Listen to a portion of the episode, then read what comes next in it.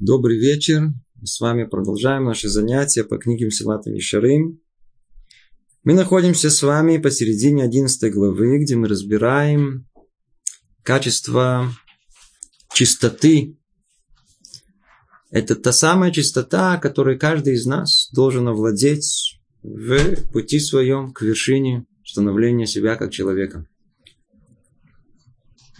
Мы проходим одну за другой те самые качества, которые мы должны обратить внимание. Сейчас мы коснемся очень существенного части, очень-очень существенного. Она называется осквернение имени Творца. В каком-то смысле это не еще одна какая-то частная деталь из чистоты, которую мы должны достичь. Она содержит в себе потенциал гораздо более общий. Давайте начнем это разбирать, и мы увидим, насколько тема хилуль ашем, осквернение имени Творца, насколько она важна, сколько она касается каждого из нас, и до какой степени она касается. Говорит нам Рамхаль так. Также страшны и многолики разновидности греха осквернения имени Всевышнего. Ведь человек обязан всемерно оберегать честь своего Создателя. В этом месте только остановимся. И это мицва, это повеление. Ло тихалель эт шем кадши. Нельзя осквернять имя Творца. Надо знать, что это повеление из Торы. Это первое. Что это означает конкретно? Это тема нашего разбора.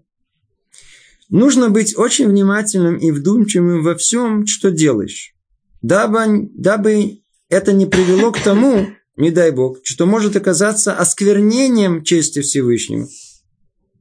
И учат наши мудрецы в Перке Авот, как нечаянно, так и намеренно одно и то же осквернение имени Всевышнего. Что тут сказано?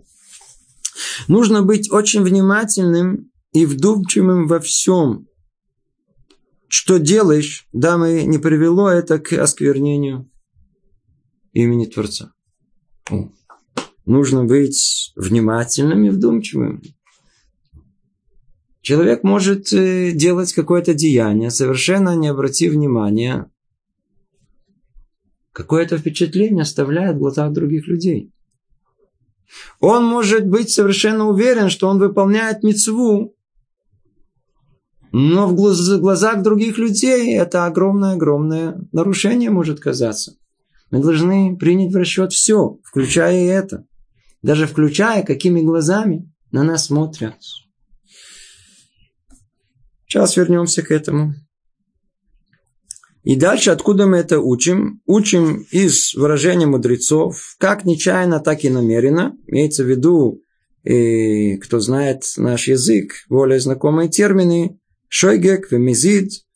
То есть, человек делает это случайно. Я не сделал это с намерением. Это называется шойгек. Тут нечаянно переведено или намеренно. Человек сделал специально. Неважно, нарушил ли он это специально. Неважно, намеренно, и неважно, нечаянно. А то, что касается осквернения имени Творца, это одинаково. Человек не может прийти и сказать, смотрите, я не хотел, я не собрался осквернять имени Творца, это я. Его будут судить точно так же, как будто это он сделал специально, чтобы осквернить имя Творца. Страшно слышать. Я секунду, давайте секундочку. Это страшно. Страшно. Дальше будет еще страшнее. Сказали наши мудрецы. Я продолжаю читать, цитировать из книги Месилат йешарим. Сказали нам наши мудрецы. Что такое осквернение имени Всевышнего? Сказал Рав. Например, я возьму мясо и не заплачу сразу. Рав Йоханан сказал, если я приду 4 локтя без тары и без тфилин. Давайте тут остановимся, чтобы просто начать понимать, о какой теме речь идет. Войдем в нее, в эту тему чуть поглубже. Но попробуем начать издалека. Что это за тема? Подойдем к ней просто как к теме, как к теме. С этой темой мы встречаемся, к сожалению, постоянно. С самых разных сторон, в самых разных ситуациях и аспектах. Особенно те, кто находится как бы на грани мира религиозного и нерелигиозного, там это чувствительно более всего. Потому что кто там находится, он постоянно сталкивается с претензиями, оправданными, иногда неоправданными, а еще и религиозными. И тогда что нам должно стать? Нам должно действительно стать очень-очень стыдно за то, что религиозный человек так себя ведет. Нехорошо. Хорошо себя так вести. Нехорошо себя так вести. Я хочу эту тему чуть поглубже разобрать, просто чтобы нам было это яснее, некие стороны этого. То есть тут есть две стороны, и надо и то, и другое поднять.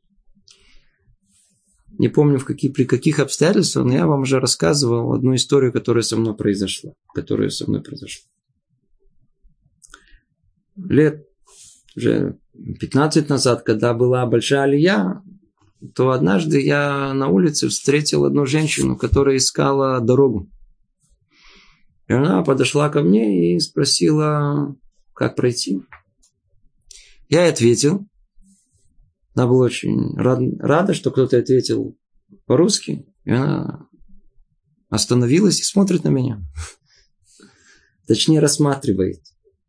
И говорит, я прошу прощения, я тут только недавно приехала.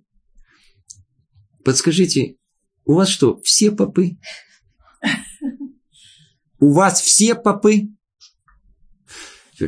Я запомнил очень хорошо эту фразу, я из нее выучил много. По крайней мере, два фундаментальных понятия, основы, которые выучил из этого. Первое, как нас видят. Второе, какими мы должны быть. Разберем. Как нас видят? Мы приехали из мира другого, не еврейского.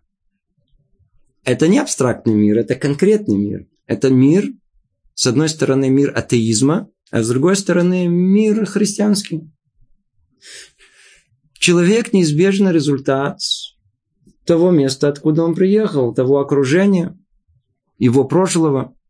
Если он приехал из мира атеизма, то есть светского восприятия мира, и перемешано с христианским, то неизбежно он и расшифровывает любую новую реальность через очки своего прошлого знания и памяти. Поэтому как нас видят? Приехал человек, видишь, и вообще все его поведение.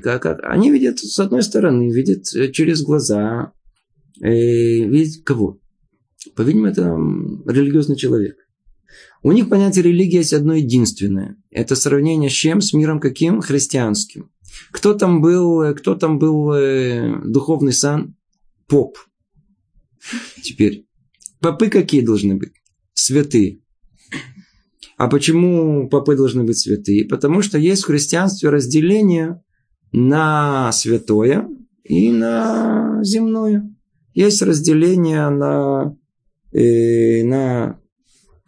примеры самого высокого ранга поведения, которые должны быть у их священных ранга, у попов и у простолюдей, прихожане, которые, может быть, нельзя их назвать грешными, но они уж не такие безгрешные, как и попы сами. Поэтому в их глазах и поп безгрешный, а мы, простые люди, можем, что хотим, то и делаем, потом будем исповедоваться. Смотрит она, видит, люди одеты как попы. То есть все нормально вроде бы. Пусть будут, это не мешает. Но что было странно? Их много. Они все одеты как попы. И вот это и очень сильно смутило, потому что это было непонятно. Тогда она спросила, во что все попы? Это было один, это понятно. Что мы из этого учим? Снова, сейчас вернемся все, это, на этом слове мы остановимся чуть дальше, но пока еще помимо слова «пух». Это требование и видение любого человека, который ходит в пиджаке, как святого, как человека совершенного, который не может, просто не может религиозный человек, не может ничего плохого сделать, никакого плохого поступка не может сделать и так далее. Нужно ли говорить, что это антитеза еврейского видения человека? Мы не видим так человека, как они видят. Человек аэрпери, как дикий или осленок. Он рождается с таким колоссальным йецер ара, с таким дурным началом, что если мы говорим о чудесах, то самое большое чудо есть, что человек не убивает каждый день, не насилует, не грабит и так далее каждый день. Вот это самое большое чудо. А то, что он ведет себя плохо, это нормально. Да. Почему? Яцарим долин. Желание, эти животные, которые в человеке, которые толкают его очень-очень сильно. Дурное начало очень сильно. Поэтому чудо все наоборот. Чудо, что человек не крадет. А тот факт, что человек поставил себе на голову кипу. Я предлагаю всем поставить себе на голову шляпу или штраймел. И посмотреть, если добавился Емират Шамай. Добавилась богобоязненность, да или нет. Скорее всего, нет. Это не... напрямую не влияет. Хотя, может быть, есть исключение из правил. Да, есть в этом что-то. Но, как правило, природу человека принципиально, фундаментально. Поставил кипу на голову, ничего не изменилось. Остался таким же, с такими же желаниями. Помните аэрперы? По-русски называют ослинами. То есть, материальным. Поэтому нам не удивительно, что человек, он грешен. Да. Наоборот, все. Чудо, что он не грешен. Это истеклют нахуна, это правильное видение согласно еврейскому мировоззрению. Поэтому мы не столь строги к другим людям. Но мы должны быть очень строги к кому? К самому себе. Это уже другое дело. Поэтому мы допускаем о том, что другой человек может ошибиться, человек другой может проявить слабость. Он в этом мире. Он не безгрешный. Он по определению надо знать. Люди совершенные, безгрешные, они уже не с нами, они уже в том мире. А тут мы все как один. Пока еще мы живем, это значит, что-то надо в себе исправлять. Мы люди несовершенные, мы можем ошибаться. Это надо знать. Это одна сторона дела. Есть вторая. Это со стороны христианская. Да? А с другой стороны, со стороны атеистической, со стороны светской. Взгляд нас, как нас видит. И нас видит согласно тем представлениям, что есть норма и что есть культура, которую мы получили в том мире, откуда мы приехали. Одна из типичных жалоб в качестве примера.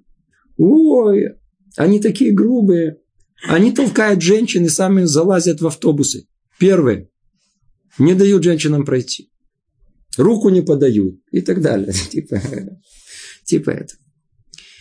И действительно, в том мире было принято, что джентльмен, он всегда пропускал дамочку вперед. Мы никогда особенно не интересовались, почему это так было принято. Но если сильно по-настоящему поинтересоваться, то у него был большой в этом интерес. Было что рассмотреть подробнее. У нас это считается нескромным. Поэтому у нас изначально... По нашим еврейским представлениям, нельзя дам пропускать вперед. Поэтому они и лезут вперед. Но в скобках замечу, что если кто-то понаблюдает, он увидит, что ни одна религиозная женщина, она никогда не пойдет перед мужчиной, чтобы войти в автобус. Она никогда не будет идти по лестнице перед ним, чтобы опередить его и так далее. Другими словами, а неприятности и некультура, которые из этого, она только тогда, когда сталкиваются два мира, еврейский и нееврейский. Тогда это действительно очень ясно и как-то очень ярко это оттенивается. Но надо знать о том, что наша оценка порой поведения евреев, она не еврейская. Поэтому надо быть осторожным, прежде чем мы будем кричать «ай-яй-яй», а он еще религиозный, ты смотри, он затолкался в автобус и не пропустил женщин. Это то, что касается, как нас видят. Нас видят не так, как мы думаем изнутри, а видят другими глазами. Глазами человека, который привык видеть это со своими какими-то устоями, нормами, привычками. Тогда, когда можно, это надо взять в расчет. Но давайте теперь посмотрим то самое окончание той фразы той женщины. Помните, что она сказала? У вас что, все попы? Она даже не знает. И она не подозревает. Но она, в принципе, сказала квинтэссенцию того, что, кто мы есть. Мы все попы. Вы должны знать о том, что все евреи, они должны быть попами. На самом деле, то все, что мы сказали до этого, все верно и правильно. Есть все оправдания слабости человека. Но оказывается, о том, что еврейский народ один-единственный в мире. Из-за этого нас ненавидят и все. Он, сказано о нас, Гой Кадош, народ святой. У нас все как один должны нести этот сан святости. Мы все Коаней Дат, мы все попы. Как один. Поэтому требование максимальное к нам, она действительно оправдана. Мы действительно обязаны вести себя в любом месте, в любой ситуации, как достойный представитель Творца в этом мире. Так как мы народ Творца, то мы должны себя вести в каждом месте, как народ Творца. Поэтому все претензии к нам, вы такие и вы сякие, должны быть приняты, должны быть рассмотрены. И, как правило, большинство из них, они оправданы. Большинство претензий к нам, они действительно содержат в себе рациональное зерно, верное, потому что мы Гой Кадош, мы святой народ. И нам нельзя себя вести, как другие. Даже другим, в другой ситуации, может быть, можно было бы это простить, но нам это не прощается. Как это понять? Ну, давайте поймем, как это понять. Представьте себе, что есть солдаты на службе у царя, гвардейцы. Ихняя служба, она всецело посвящена защите царя, своего отечества. Ихнее положение настолько велико, что требования к ним необыкновенны. До такой степени, что если они идут по улице, или где-то их там застали, без пуговицы, или расстегнуто, они могут попасть в тюрьму из-за этого. Как? Ты солдат, который служит царю, ходишь без пуговиц. До такой степени. Теперь можно спросить с другой стороны такой вопрос. А если, предположим, есть солдат, который сбежал с поля битвы? Вообще убежал, дезертир. Его тоже будут судить за то, что его, когда его споймали, у него не было пуговицы. Вовсе нет. Вовсе нет. Его не будут судить за то, что он без пуговицы. Почему? Потому что на его шее прегрешения во много раз больше. Он вообще удрал с поля боя. Поэтому он получит на всю катушку уже по другой статье. К нему не приходят с такими претензиями. Мы близки к Творцу. Мы должны в этом мире быть его представителями. Наши мудрецы всегда видели нас как солдат царя. С нас спрашивается даже за самое маленькое. Поэтому так много претензий каждому из нас. Потому что мы несем так много ответственности на наших плечах. Надо знать, что мы пришли в этот мир. И это одно из объяснений целей нашего пребывания в этом мире. Нас, как евреев в этом мире, это кидуш Ашем. Это прославление имени Творца. И не дай Бог, если произойдет обратное. Не дай Бог произойдет не то, что прославление имени Творца, а осквернение, не дай Бог, это может. Это самое большое прегрешение. Это из тех прегрешений, про которые сказано, что даже Йом-Кипур не может подобное прегрешение стереть. Мы же знаем о том, что человек делает чуву, ну, ему прощаются за определенные виды прегрешений. Есть такие, которые чува наш, называется, подвешивает, а Йом-Кипур стирает. Но есть прегрешения, которые то чува и Йом-Кипур только подвешивают, и только смерть человека это стирает. Это прегрешение называется хилуль ашем, осквернение имени Творца. Когда мы несем на себе форму представителей Творца и не ведем себя соответствующим образом. По этой причине мы должны знать, что на нас смотрят под увеличительным стеклом. Да, за нами следят. Да, за нами есть такое, знаете, даже какая-то радость у людей найти какой-то изъян у датичников, да, у этих ортодоксов, у пейсатых. Как мы на это реагируем? Все это наветы, все это преувеличение. Верно. Как правило, это преувеличение. Часть среди них это просто наветы, это просто ненависть. Но мы должны знать, что если кому-то что-то в нас не нравится, значит, есть в этом что-то, что надо в себе исправить. Надо предпринять все усилия, чтобы этого не было. И мы, к сожалению, видим так много осквернения Творца вокруг нас. Да, действительно, людьми религиозными, которые ведут себя самым неподобающим образом.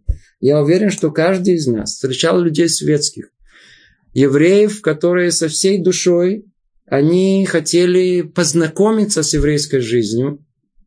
И на своей дороге они встретили людей, религиозных людей, которые оттолкнули их своей грубостью, своим непониманием, своей религиозностью, что называется, преувеличенной и так далее. Неуместной совершенно, неуважительной. И каждый из нас должен знать, что за все, что мы тут делаем в этом мире, мы дадим ответ. И за это они все дадут ответ. Единственное, что только стереть уже это невозможно. А хилюль ашем, осквернение Творца, одна из причин, почему оно так страшно. Его невозможно стереть. После того, как какой-то человек религиозный, он что-то натворил, он что-то наделал. Я только хочу заметить, когда я говорю о религиозных людях, я говорю о нас. Каждый человек должен посмотреть на себя, я смотрю на себя. Мы что-то наделали. Мы же порой даже не знаем, что мы наделали. Мы уже ушли. А про нас еще 2 дня говорят. Мы даже не предполагаем о том, что мы что-то не то сделали. И какое впечатление мы оставили и так далее. Надо знать, что мы не должны искать, знаете, как по-русски говорят, быть угодными в других глазах. То есть не льстить другим, чтобы понравиться. Это ханифа. Это не наш путь. Но с другой стороны, делать что-либо, чтобы привести к тому, чтобы имя Творца оно было осквернено, вот эта вещь, она запрещена. Мы с вами коснулись общего понимания, что такое осквернение имени Творца. Это чистота в этом очень-очень необходима, потому что есть мнение, которая говорит о том, что практически любое поведение религиозного человека, оно находится или в области кидуш ашем, восхваления имени Творца, прославления его имени, или в области хилюль ашем, осквернения имени его. Другими словами, когда человек, парень в кипе, девушка религиозная, она приходит в какую-то среду нерелигиозную, и даже не важно, среди нашей тоже религиозной, то наше поведение неизбежно, оно порождает одно из двух. Или видят нас, и говорят, вот посмотрите на этого религиозного человека, как он достойно себя ведет, как он говорит, и как он отвечает, как он считается с другими людьми, какое у него золотое сердце и так далее. Что, о чем речь идет? Будут что хвалить? Будут восхвалять самого Творца. будут восхвалять Тору, которую он учит. Он прославляет это имя Творца в этом мире. А с другой стороны, если мы чуть-чуть себя не так повезет, что скажут? Скажут совсем с точностью да наоборот. Что скажут? Видите? А еще религиозный, еще с кипой ходит. Стыдно должно быть. Теперь я вам рассказывал, Майсу рассказывал про одного человека, который в своей жизни, он чувствовал, что он религиозный. Да? То есть, он уже год ходил с кипой, но только одно событие вдруг сделало его в одну секунду религиозным и на самом деле. Этот человек стоял около светофора, и был красный свет. Теперь стали там еще несколько человек. И машин не было, машины не проезжали. Теперь этот человек полагал, что в мире надо как-то себя вести разумно и полагаться на себя. Если нету транспорта ни справа, ни слева, какая разница, красный свет, черный свет? Я могу спокойно идти, никого не нарушать. И вот этот человек, исходя из своих личных, не религиозных, а личных соображений, он пошел на красный свет. После нескольких шагов он слышит за спиной, кто-то говорит один другому: а? Ты смотри, а еще и религиозный. И этому человеку стало так стыдно, он стал красный, как светофор. С тех пор он понял о том, что быть религиозным человеком – это дело опасное. Это, во-первых, под колпаком. Все видят, все наблюдают. И любое движение твое, оно может прославить имя Творца или, не дай Бог, осквернить его имя.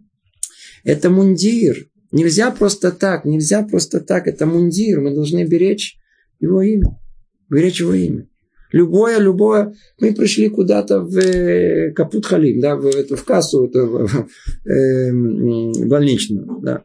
И там кто-то без очереди. Мы раз открыли рот. Скажут о том, что он такой несдержанный. Скажут: вы видите, религиозные такие. Пошли с кем-то ругаться, с кем-то кассиром. В автобусе кто-то наступил на ногу, это подняли, открыли рот. Тут не поднялись вовремя. Тут не уступили место беременной женщине и пожилым моментально, а еще религиозно. Да, нужно, по-видимому, религиозно. Надо за собой следить. Надо знать, что наши мудрецы, они опасались хилю лишем до такой степени, что тяжело даже себе представить. Я расскажу несколько интересных историй про Хафец Хаима. Я надеюсь, все эти истории знают, но я напомню вам на всякий случай.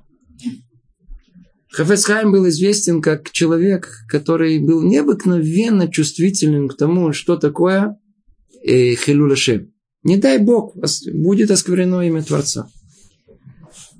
Было известно, однажды он ехал на какое-то собрание, он участвовал в общественной еврейской жизни очень-очень бурно, ездил постоянно на всякие разные еврейские собрания.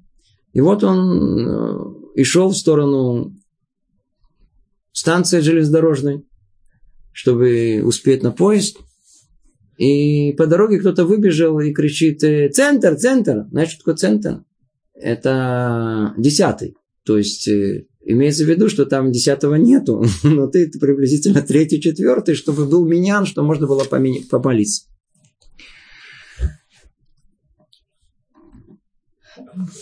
Хафец Хаим остался на миньян, и он пропустил поезд. Следующий поезд был через 12 часов. То есть, он 12 часов сидел после этого на вокзале. Когда его спросили: ну, вас же все-таки там ждали. Ну, может быть, не надо было 12 часов ждать. У вас были все оправдания все-таки не остаться на этом миньяне. Кроме того, чтобы они бы как кричали этот центр, так они бы еще через 2 минуты другого бы нашли бы. Он сказал и ответил им так. О том, что основное мое мнение, почему я остался, это было: меня уже знают. Они знают, что я рав. И если рав не остается на меня, может из-за этого быть хилюл ашем, осквернение меня Творца. До такой степени. Он остался, несмотря на на все царот, все трудности, которые это ему потом со следствия привели его к этому. Теперь Хафец Хаим известно, однажды он опоздал на молитву. Теперь, когда я говорю слово «опоздал», это не в том, что он проспал. Его кто-то задержал, и он пришел на молитву не в тот срок, в то время, в которое, как правило, все его видели, что он приходит. Когда он шел в синагогу, он встретил несколько учеников, и он их остановил, и он стал оправдываться. Я прошу прощения, не думайте, что я проспал, меня задержали, поэтому я иду в другой миньян. Они на него смотрят, говорят: «Рабейну, мы недавно не подозревали, почему вы нам говорите об этом?» Пришли его ученики, как известно, каждый ученик хочет понять поведение своего рава. Спросили его, почему ты должен был объяснять им? На что он ответил: я хотел им показать о том, что если человек не приходит вовремя даже на миньян, он может осквернить имя Творца. Это нехорошо. Увидит нас о том, что мы идем на миньян в 10. У нас есть все оправдания на это. Я иногда... У нас в районе есть миньяны, молитвы, которые я вижу еще и в 9 есть, и в 9:30 есть иногда. И всегда какое-то неприятное ощущение было. Пока однажды я не прилетел из-за границы в 7 утра. И пока я добрался, было ровно 9:30. И я так был рад, что у меня есть возможность пойти на миньян на 9:30. Я помолился в миньяне. Теперь надо было другими глазами смотреть на все это. Да? Но с другой стороны, это вполне возможно, что в глазах каких-то людей это может оказаться хилуль ашем, да, осквернением имени Творца. Хафец Хаим, он был очень осторожен во всем. Да, когда он ходил на почту, его и всей массу историй на почте никогда не проверяли посылки, которые он проверяет. Он писал 3 килограмма, там 220 грамм, вот так и не взвешивали, посылали. Знали о том, что он абсолютно честен, не дай Бог, чтобы ничего не произошло. Известна еще история про него, если мы уже говорим, когда... Я не буду описывать все обстоятельства, но он оказался в суду. Была претензия к нему. То есть кто-то необоснованно на него наговорил, и его вызвали в суд, пытались осудить. И адвокат, который его представлял, давал, называется, эдут офи, давал свидетельство о его личности. И начал рассказывать все рассказы про Хафец Хаима. Судья слушал и говорит: «Ну, послушай, скажи мне, ты вообще веришь в все эти рассказы?» На что ему адвокат ответил очень хорошо. Он ответил: «Вы знаете, я их лично не проверял. И я не знаю, если действительно все верно. Но одно вам могу сказать. Про меня и про вас такие рассказы не рассказывают». Это Хафец Хаим. Расскажу вам еще одну историю, насколько осторожность она колоссальная в Халиле Баха, чтобы не было хилуль ашем. Рассказывают это про Рав Душница. Рав Душница был раба одной из ешив в Петах-Тикве, еще в начале существования государства нашего. И он был известен тем, что он очень-очень опасался тоже, не дай Бог, хилуль ашем. Однажды он зашел в автобус и с несколькими людьми вместе. И не сейчас, как сейчас там, а он заплатил деньги за билет. И еще несколько людей он не заметил, уже прошел внутрь, уселся. И только тогда обнаружил о том, что водитель ему билет не дал. Но он уже заплатил. Теперь что ему делать? Вот смотрите... Это комментарий на слово. Нужно быть очень внимательным и вдумчивым во всем, что делаешь, дабы не привело это к осквернению чести Всевышнего. Вот обратите внимание, что значит внимательным и вдумчивым. Он был внимательным и вдумчивым. Он вдруг подумал: секундочку, если я сейчас подойду, буду требовать, он скажет: я тебе дал, ты потерял, будет хилуль ашем, осквернение Творца. Если он останется и не подойдет, то он будет участником в воровстве, который своровал этот самый водитель. Он не дал ему билетик. Если зайдут, не дай бог, проверяющие, то тогда вообще будет хилюль ашем на весь... выяснится, человек религиозный, без билета едет. Что он сделал? Ну, легко догадаться. Он встал, купил еще один билет. Ему важнее было какое? Купить билет, пожалуйста. Главное, чтобы не было хилюль ашем.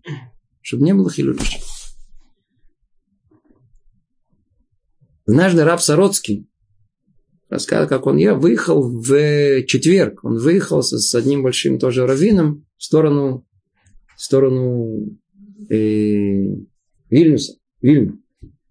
И они должны были приехать туда по расписанию в пятницу утром. Но это были другие времена. Зима была зимой. Снег стал валить. Поезд остановился. И они не двигаются. Прошло только много часов, пока что-то там развалили, расчистили, и поезд чуть-чуть двигается. И так они чуть-чуть двигаются. Смотрят, прошла ночь, уже настала пятница, приближается суббота. Теперь у них начался огромное рассуждение алахтическое с точки зрения еврейского закона. Могут ли они остаться в поезде? Потому что явно они приедут в место назначения посередине субботы. По всем выводам, которые они сделали, они могли оставаться в вагоне. Потому что на улице было огромные снега, сугробы, холод. Рав Сороцкий думал, говорит, мы не можем тут остаться. Потому что представь себе, со всеми объяснениями, которые у нас есть, посередине субботы все видят, как два раввина, рав Сороцкий был великий рав, один из гдолей до, спускается и выходит из поезда посередине субботы. Вы можете такое представить? Говорит, я такого не могу. Неважно в том, что это есть в этом, мы выйдем при первой удобной ситуации. И действительно, как только поезд остановился снова из-за снегов, они просто выпрыгнули в сугроб. Просто выпрыгнули. И есть продолжение этой истории. Она, как вы понимаете, всегда необыкновенна по той причине, что когда человек так много делает усилий в сторону к Творца, а Творец делает в сторону к нему. И действительно, они провели эту субботу в одном месте, где они должны были быть, и там их практически не ждали. История, целая история. Но это просто жалко времени. И у нас еще много других есть, чтобы рассказать.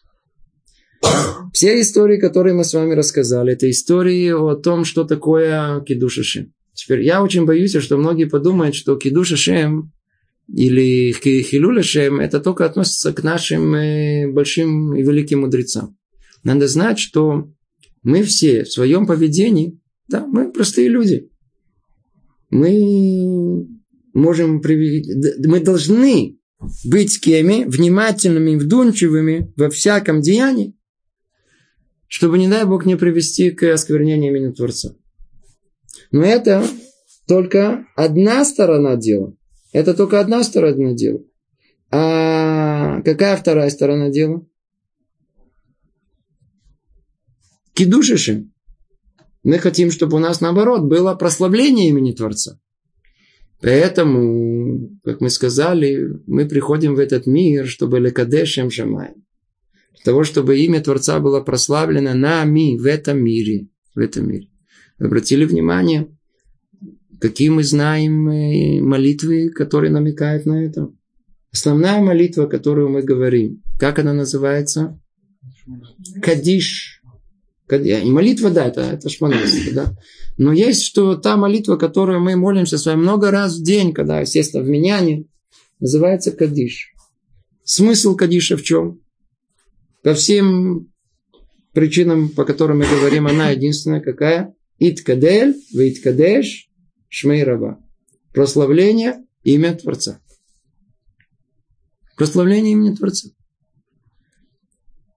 Когда мы говорим «Бехазарат ашац», повторение кантора, мы говорим молитву Шмона Эсры. Что мы с вами говорим? Кдуша. Что мы там говорим?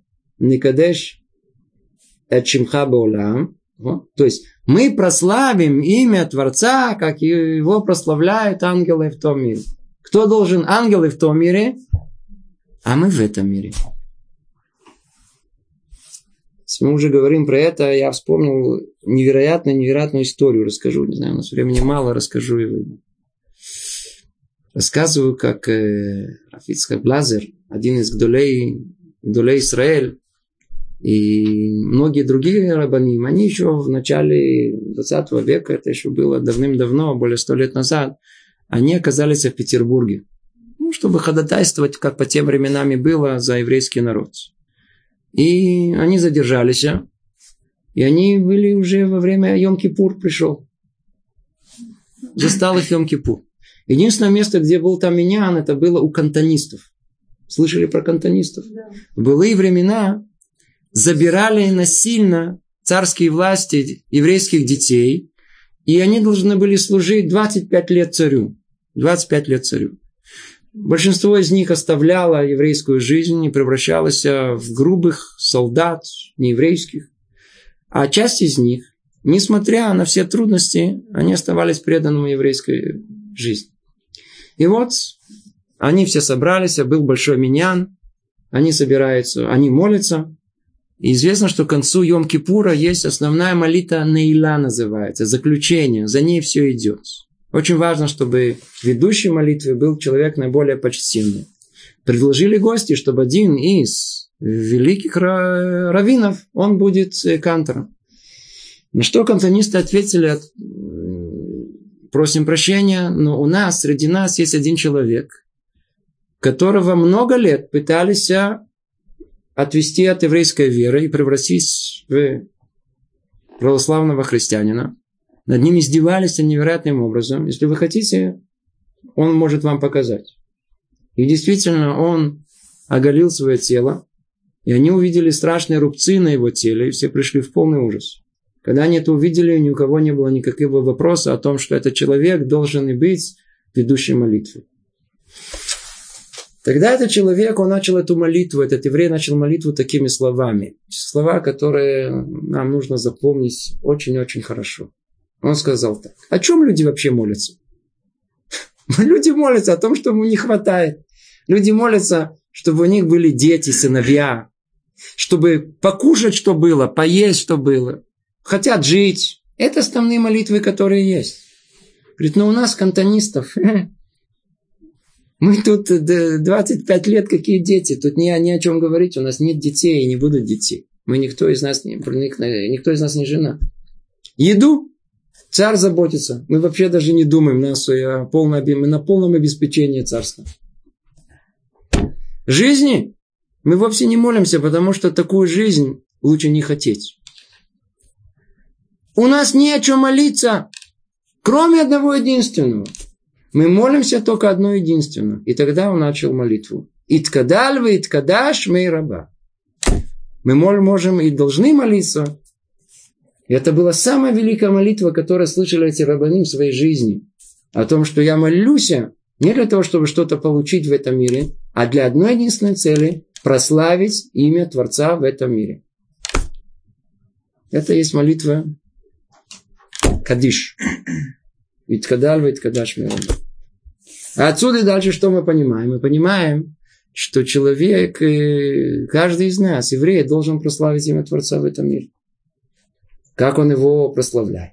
Как он его прославляет? Он прославляет своим поведением, порой даже самыми простыми мелочами. Я встретил однажды людей, девушку, женщину, религиозную, и разговорились, каким образом она пришла к еврейской жизни. Интересно, что она рассказала, что она ходила там на всякие лекции, особенно слушала, было интересно, но это ничего не изменило в ее душе. Ее душе изменило, как однажды она говорила с одним раввином, и она сказала что-то, по-видимому, нескромное, и он покраснел. Она в своей жизни никогда не видела, что человек может покраснеть из-за чего-то нескромного. И вдруг она поняла в одну секунду, что то, что говорят, скромно, нескромно, это истина. Это может быть. Увидела реальную жизнь. Но если уже рассказал эту историю, вспомнил другую. И тоже один человек, который пришел к еврейской жизни, когда его спросили, как и почему, то он рассказал, что его подтолкнуло и совершенно не то, что мы думаем, да, то есть не великие идеи, а мальчик, маленький мальчик. У него был сосед религиозный, религиозная семья. У них был пацан, маленький мальчик, 5-4 лет. И у него тоже был племянник. И он, этот племянник с этим религиозным пацаном забежали к ним в дом. И он им дал конфеты. Теперь, естественно, что племянник тут же раз и слопал, а тот говорит, я не могу, это не кошерное. Теперь у этого человека, как у нас в наших выражениях, глаза на лоб полезли. То есть он понимает о том, что для ребенка конфета это как для взрослого Мерседес. Да? Это как взрослому подойти, помню, хочешь проехаться на Мерседес? Конечно, хочу.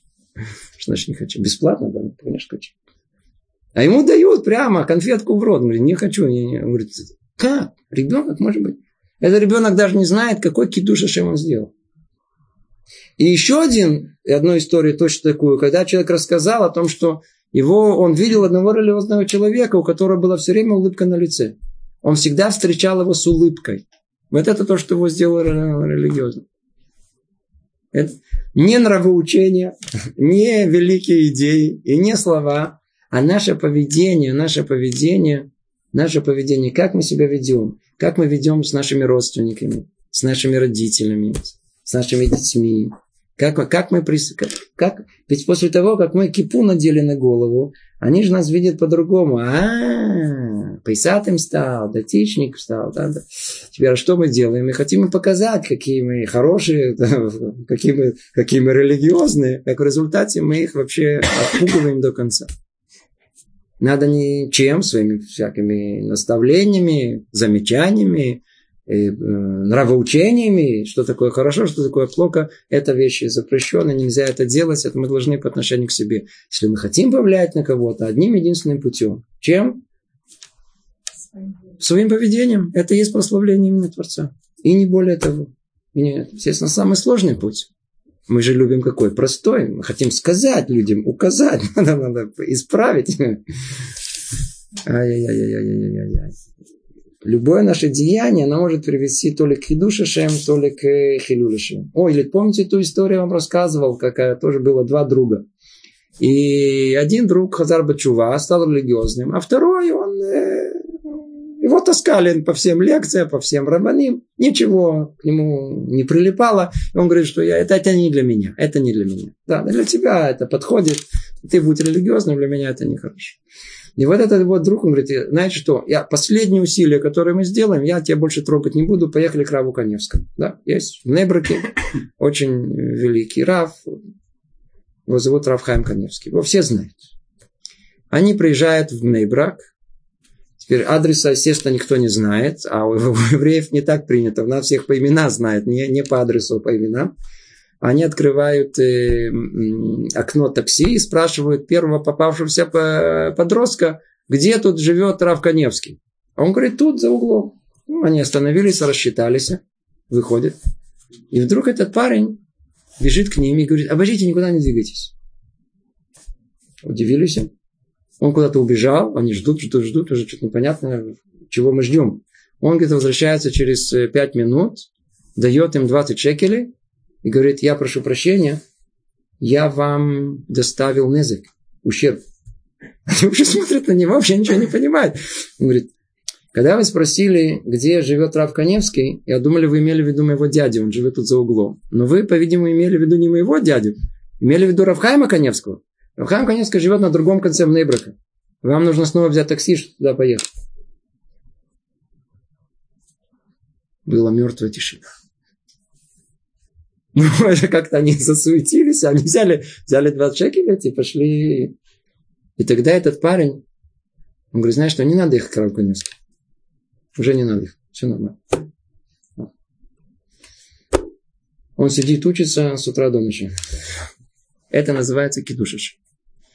Так должно быть. Это кидуш Ашем.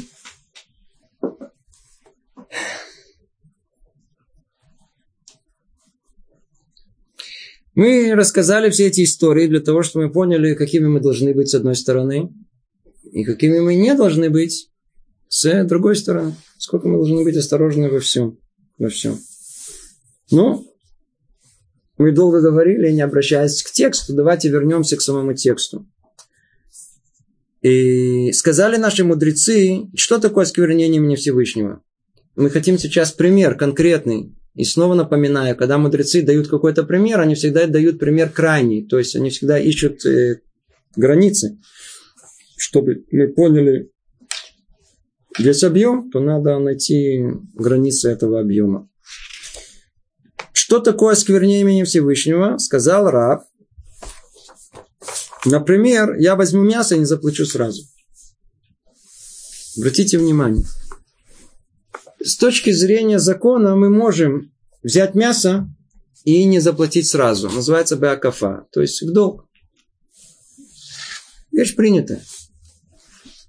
Но для мудреца это непозволительно.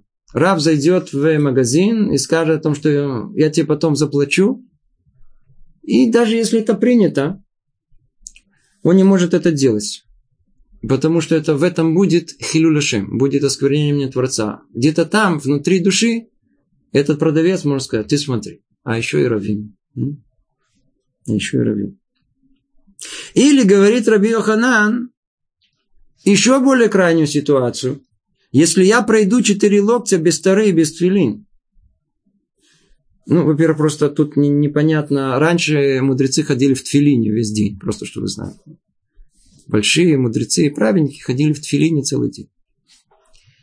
И представьте себе, чтобы великий Амора Рав Йоханан, он его вдруг увидит без тфилина, что подумает о нем? Это уже есть осквернение. Он что-то сделал плохого? Он ничего не сделал плохого. Он ничего не нарушил. Но уже тот факт, что он не ведет себя на уровне самом высоком, есть уже в этом какое-то осквернение имени Творца. Или о том, что он будет говорить о чем-то праздном, а не о Торе. Это тоже осквернение имени Творца.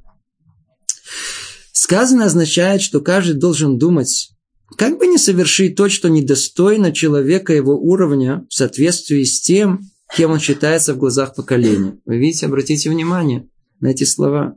Сказанное означает, снова скажем, что каждый должен думать, каждый из нас, как бы не совершить то, что недостойно человека его уровня в соответствии с тем, кем он считается в глазах поколения. Ну, мы можем сказать, это имеется в виду великий раббаним в глазах поколения, не самый великий раввин. Нет. Примеры действительно из самых великих раббаним. Но от нас не требуется на такому великому уровню, к нам не придут с претензией, почему мы не ходим с тфилином, и почему мы не постоянно говорим Деврей Тора. У нас свое поколение, у нас свой уровень, мы находимся в своем окружении. Имеется в виду, что если мы стали людьми религиозными, то в том окружении, в котором мы есть, надо знать, что совершить, что не совершить, что недостойно человека его уровня, нашего уровня, в соответствии с тем, кем он считается в глазах окружающих людей. Если мы уже записались в люди, в попы, то нужно как-то держать марку, надо быть на уровне. Не нарушать ее. Ведь чем он достойнее и мудрее, тем более должен быть внимателен и аккуратен в служении Всевышнему. Ни в всяком сомнении, снова и снова возвращаемся к тому примеру с солдатом, которого будут судить за то, что не хватает у него одной пуговицы. Чем выше человек, тем он более судим. Не только Творцу, но и людьми. А если он не делает этого, то оскверняет имя Всевышнего. То есть, обратите внимание, где эта граница проходит. Мы уже не говорим о том, что человек религиозный, проворовался, украл или еще что-либо. Про это речи не идет. Это не просто осквернение. Он получен там по всем статьям. И за кражу, и за все, что он наделал. И плюс не стерется с него тот самый хилюль ашем, осквернение имени Творца, который есть. Тут речь более тонкая. Не о том, что он наделал, а о том, кем он мог быть и не был. Кем мы могли бы быть, и мы не являемся этим. За это тоже есть тоже судимое чувствительное. Ведь в этом достоинство Торы. Тот, кто больше учится, должен быть более прям и совершенен в своих качествах. И всякий недостаток в этом позорит самоучение. Не скажут о том, что ай-яй-яй, Рабинович, он такой-сякой. И не скажут о том, что Абрамович проворовался. А что скажут? Ну, во-первых, что скажут, как всегда, евреи все виноваты. Это если из-за границы. А если тут среди нас, что скажут автоматом? Все религиозные такие, я их знаю. Вы же слышите много раз, но я их знаю. Они все воры, все обманщики, все ходят в публичные дома. Все как один, я их знаю. Вы их знаете, кстати говоря? Да, у меня есть, у моего соседа, у родственника, его сосед религиозный, я их знаю. Я их хорошо знаю. Да. Откуда же вы их знаете? В газете все написано. Там все пишут. Всю правду. Вся правда там и написана. Теперь, кстати говоря, я в скобках замечу, просто чтобы тоже как-то успокоить нас обеих. Мы часто встречаем заголовки, аршины. Религиозный проворовался. Там не пишут Абрамович проворовался. Никогда не видели заголовка светский проворовался. Написано «Хариди Ганав». Или «Насильник». Или еще что-нибудь. Это хорошо звучит. Ну, во-первых, надо знать, что подобная вещь, она довольно-таки для меня лично очень приятная и радостная. Можно сказать, даже я горжусь этим. Как человек религиозный, я лично этим горжусь. Почему? По одной причине. Правила, по которым делают заголовки, учат на курсах журналистского искусства. Теперь, чему это обучают, вы знаете? Что есть новость? К примеру, собака укусила человека. Это новость? А что делать собаке бедной? У нее есть зубы, она собака, она укусает человека. Тогда надо, человек-то раздразнил, она укусила. Если это почему? Это обычное явление. Норма. Теперь представьте себе. Человек укусил собаку. Собаку ел, побежал за ней, схватил ее, раз, укусил ее. Да? Это захватывает воображение. Это сенсация. А что это? Исключение из правил. Поэтому что мы видим? Какой заголовок всегда? Заголовок. Человек укусил собаку. Так построен выбор заголовков. Что мы из этого понимаем? Простую вещь. Что написано? Религиозный проворовался. Что это значит? Это значит, что это исключение из правил. Эти слова означают, что все религиозные не крадут. Но есть один, несколько, которые проворовались. Это совершенно нормальное явление. Никто не говорит о том, что все святые. Мы же уже разобрали своим человеком. Он айрпери, дикий осленок. Удивительно, что не все крадут. Барух Ашем, чудо чудес. Большинство не крадут. Это огромный комплимент. Они даже не знают. Ведь они не напишут «Светский проворовался». Светский – это нормально, что проворовался. Это ясно, это понятно, это никто не будет говорить. Будут выделять Абрамович, Рабинович. Да? Они проворовались. Личность. Это не представитель светского мира. Да? А вот мы представители светского мира. Поэтому мы из этого учим две вещи. Первое, что это очень хорошо, по крайней мере, мы знаем, что большинство не ворует. Но второе, тем не менее, надо себя проверить так. Тот факт, что я сам по себе уже увидел этот заголовок, тоже же не случайно. Если Творец натолкнул меня глазами на заголовок, проворовался, это значит, что я должен проверить самого себя, а вдруг я в чем-то тоже нечист на руки. Помните, мы говорили, что к рукам все хорошо прилипает?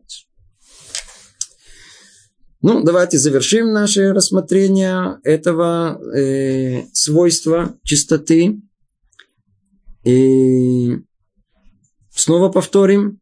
Ведь чем человек более достоин и мудрее, тем более должен быть внимателен и аккуратен к служению Творцу. Да. Чем выше человек, тем больше с него спрашивается. А если он не делает этого, то скверняет имя Творца. Ведь в этом достоинство Торы. Тот, кто больше учится, должен быть более прям и совершенен в своих качествах. Ни в всяком сомнении, Тора должна быть не только внутри человека, но она должна быть видима в поведении человека. И всякий недостаток в этом позорит самоучение, а это оскверняет имя его благословен Он, который дал нам святую Тору и заповедовал заниматься ею, дабы достичь совершенства. Не всяком сомнении, каждое деяние наше, если мы только бней Тора, мы ходим с кипой, ходим в мудире Творца, мы сидим, учим Тору, мы должны не только считать, что мы знаем что-то. Эти знания, эта мудрость, эта чистота, она должна проявляться в наших поступках. Поэтому это не то, что если человек один неправильно себя ведет, Тора неверна или типа этого. Это значит, что он всего лишь навсего должен исправить себя в этом. И мы должны ходить с постоянным спасением. Не дай Бог, какое-то деяние наше, она вдруг окажется не совсем достойным, и мы оскверним это имя. Великое имя Творца. Всего доброго.